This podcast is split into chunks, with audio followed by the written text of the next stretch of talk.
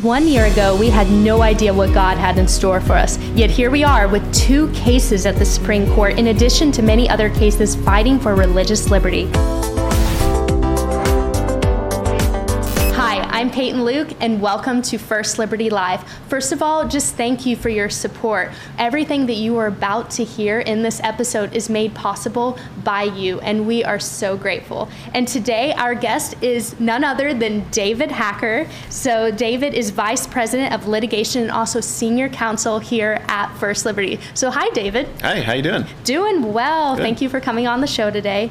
Um, we're coming up on our fiscal year end, and we thought it would be a great idea idea to just report back to the people that have supported us and made all of this possible. So we're going to do a quick rundown of some of the highlights and some of the cases from this past year. Um, so, you ready for this rundown? Let's do it. Okay. So, first off, in this session, the Supreme Court took up two of our cases Kennedy with Coach Kennedy and Maine. So, just give us an idea of how unusual it is to have two cases at the Supreme Court in the same session. Yeah, it, I mean, it's almost unheard of. The, the Supreme Court has thousands of uh, cases knocking at its door every year and it only takes 60 to 80 cases. I mean, barely any. So a small percentage ever ever actually get to the Supreme Court. Um, this year, the court took a total of four religious liberty cases, and two of those are ours Coach Kennedy's and Carson, which is the Maine tuition case. And so it, it's really extraordinary um, as an organization to have two cases at the U.S. Supreme Court uh, that are going to be decided in the next two weeks here. And so it's really exciting. That's incredible. And is there any kind of update that you would like to give when it comes to Kennedy or Maine and kind of waiting for those decisions to come down? Yeah, I mean, we're, we're just anticipating those decisions. We're really excited. Um, uh, you know, the Maine tuition case was argued in December, and Kennedy was argued uh, earlier this year. Um, we felt like both the arguments went really well. And um, we're just hopeful and we're praying. Um, and we're so thankful for the support um, from all of you that, that we can do those cases and support mm-hmm. Coach and support the, the families up in the state of Maine. Um, but we're, we're excited to see what happens in the next two weeks here, so stay tuned.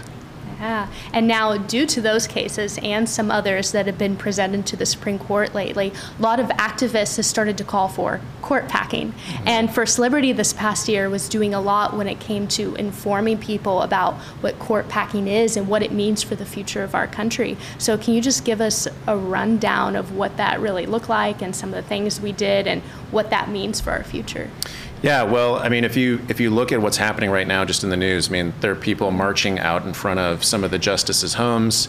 Um, there was an individual arrested in front of uh, Justice Kavanaugh's home just you know recently, um, just doing terrible things, things that are uh, illegal and unlawful. And the reason is because people uh, on the left are really upset that the Supreme Court has been interpreting the Constitution according to its text and according to what it says.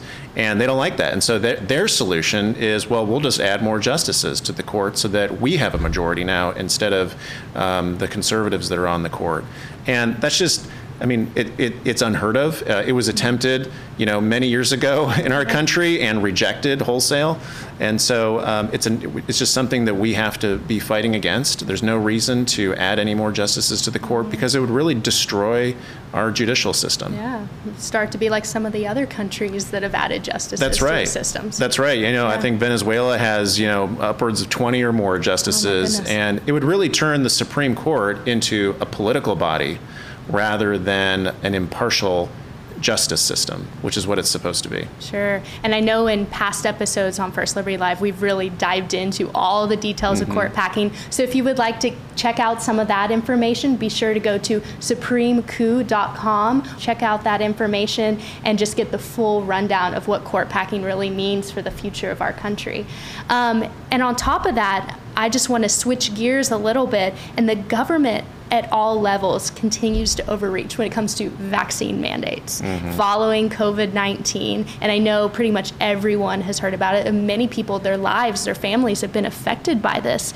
Um, so, First Liberty took action actually in the OSHA mandate. So, can you tell us a little bit about that? Yeah, OSHA is the Occupational uh, Health and Safety Administration, and, or Safety and Health Administration. And what it did under the orders of President Biden is is um, issue this edict telling all private companies that if you have a certain number of employees, you have to force them to take one of the COVID vaccines. I mean, this this has not been done in our country before, and so it was a gross overreach of executive power. And so uh, First Liberty was blessed uh, to be able to represent uh, three different uh, Christian ministries uh, Answers in Genesis, Daystar, and the American Family Association. And we took that matter to court. Um, lots of companies took the matter to court as well. And all those cases ended up at the Supreme Court um, about midway through the year, around the, around the new year. And um, thankfully, the Supreme Court said, OSHA, no, no, you can't do that. Um, you, you've overreached in a way that violates our laws and is unconstitutional. And so um, we're very thankful the court did the right thing, struck down that OSHA vaccine mandate. And um, it, it just is a signal, it should have been a signal to the administration that you need to stop overreaching. Absolutely. But there still continues to be a little bit of overreach, such as our upcoming cases, because speaking of vaccine mandates, even the military has been instituting them when it comes to our servicemen, our servicewomen. And now First Liberty is even suing the Navy and the Air Force. So, can you tell us a little bit about what's going on there? Yeah, and I don't know if I would call it just a little bit of overreach, but Oh this is a gross overreach lot. by the military. So the military has always accommodated religious people, religious objectors. Um, it, since its inception, there's been the ability of people of faith to continue to practice their faith, yet also serve our country and, and defend our freedoms. And uh, what happened here is, again, President Biden told uh, the military, uh, you have to vaccinate all service members uh, with the COVID vaccine. And so um, we we were inundated with with calls because we're one of the only organizations out there that actually protects the religious liberty of service members in, in the military in this country. And so we were inundated with calls, and um, we were able to represent um, 35 U.S. Navy SEALs. I mean. Pretty amazing. These are these are the, the the, the the service members who go out into the most dangerous situations um, uh, and and protect our country uh, all around the world. And so we represent 35 of them who um, have sincere religious convictions that they don't want to take the COVID 19 vaccine. And the military has accommodated other people who either have a medical uh, reason for not getting the vaccine or for administrative reasons can't get the vaccine. But yet, when it comes to religion, they're saying no. Yeah, yeah we're, we're not going to accommodate you. And so we filed a lawsuit um, uh, uh, last year, and uh, we got a preliminary injunction from uh, the district court, and then that actually went up to the Supreme Court also. So we've actually had another case go to the Supreme Court besides Carson and Kennedy. And um, the Supreme Court issued a ruling that narrowed the injunction a little bit, but still protected the ability of these service members to seek a religious accommodation and not have to take the COVID vaccine. So uh, we expanded that case into a class action, and now we represent thousands of Navy personnel who um, object to uh, getting the COVID vaccine for religious reasons. And then what's more is we just filed a lawsuit uh, last month against the Air Force for basically the same thing. And so, I mean, we can't do this kind of work without um, our supporters. And I'm just really thankful that we have the opportunity to represent American heroes in court. Yeah, and these are just huge cases. And so it's just incredible to really hear the work that's gone into them and the people that we're continuing to defend and fight for when it comes to religious liberty. Yeah. So um, that's just a quick rundown of some of the past cases, and some of them are still in play. Um, but also, there's still so much more ahead. So I'm going to do a quick lightning round of a few other cases that we have coming up, and you can just jump in and give us a quick rundown. Okay. So the first one is going to be Shields of Strength, which involves the dog tags that we're including the scripture verses. That's right. Yeah, Kenny Vaughn has been making dog tags through his company, Shields of Strength, for many years, and they're wildly popular uh, with military service members and family members. Um, unfortunately, the Department of Defense recently decided, hey, uh, you can't you can't put scripture next to the word Army or next to the word Navy or Marine Corps um, or next to our logos, and so we're not going to allow you to make these dog tags. And so uh, we filed Kenny's case last year. Um, but what's happened recently is we've asked the court for a preliminary injunction to stop the Department of Defense from enforcing this policy that discriminates based on uh, religion. And so we're in the thick of the battle right now, and in the coming weeks or maybe months, we'll have more of an update on what the court is going to do, either to protect Kenny or if we need to go further through the court system and, and appeal his case, we will. We're, we're going to stand with Kenny until the end. Yeah, we're ready for it. So, and then on top of that, we also have the flight attendants that were fired from Alaska Airlines after they just posted a question on Yeah. the employee, employee chat after the company asked for their opinion and Right. asked for their input. So, um, what are your thoughts on that case and what's coming up? This is uh, uh, the epitome of woke corporations uh, gone gone gone out of control. And so Alaska Airlines uh, told its employees through this internal employee message board, we support this particular uh, federal legislation. Uh, it's legislation that would actually curtail religious liberty across the country. Um, and Alaska Airlines, they can do that. They can say we support this legislation. But what happened is Marley Brown and Lacey Smith, two flight attendants for Alaska, they asked a question on the chat board and said, "Hey, uh, well, how's this going to affect religious liberty? How's this going to affect women and their safety?" And uh, Alaska Airlines turned around and fired them for it. It's absolutely astounding um, that they would discriminate based on religion in that in, in such a clear way. Just asking a question. Yeah, exactly. And so, you know, if you're a person of faith, what does that mean for you? If you work at a private company, can you can you even ask questions anymore? Um, do you just have to tote the corporate woke liberal line, or can you still retain your faith at work? And so we've we found that lawsuit, um, and we're we're litigating it right now. And you know, there will probably be more updates in, in the future months here, but um, we're going to go to the mat for Marley and Lacey and make sure that um, their religious liberty is protected.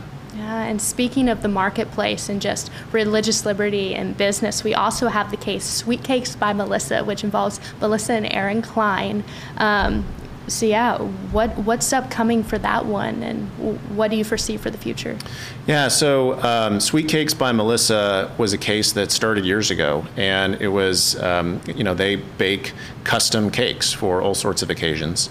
And a couple came to them and said, uh, "Would you, will do this this uh, this wedding of ours?" And uh, it was a same-sex uh, ceremony, and uh, Aaron and Melissa said, "No, we just can't do that because our religious convictions. We operate our business according to our faith." And uh, the state of Oregon went after them and, and sued them and punished them and fined them.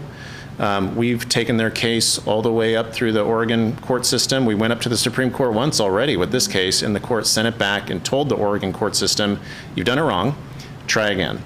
Um, and, and what happened is earlier this year, the Oregon Court of Appeals said, yeah, there was some bias uh, throughout this whole case, and the state of Oregon has kind of overstepped in it, the way that it's treated Aaron and Melissa. Um, but unfortunately, um, the court didn't resolve all the issues. And so we asked the Oregon Supreme Court to hear the case, and they said no. Um, so in the next uh, couple of weeks here, uh, later this summer, we're going to be asking the U.S. Supreme Court to take Aaron and Melissa's case. And so, you know, stay tuned for what's going to happen next with theirs. Sure. And talking about the court and new cases that are coming up for it, why is it so important for us to stay in the fight and continuing um, to defend religious liberty in the court system?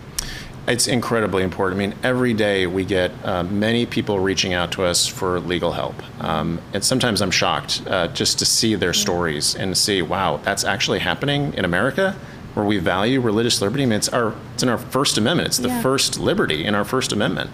Um, but yet we, we have many people asking for our help. And even if we win Coach Kennedy's case, and even if we win the Maine tuition case, even if we win the SEALs and the Air Force and uh, Sweet Cakes by Melissa, there's still so many people asking for our help because it's either the government or woke corporations coming after people of faith and saying um, you're not as welcome in this country as other people. And so we continue to be in the fight. We're first in the fight, and we're going to continue to do that um, just as long as we can. And I'm, I'm just so thankful again for all of our supporters. Uh, I know I've said it, but um, we can't do this work without them. And um, you know, I, I consider it a privilege to, to do this work for these uh, clients of ours who are just great Americans. And so I just want to say thank you um, to all of our supporters. Thank you, David.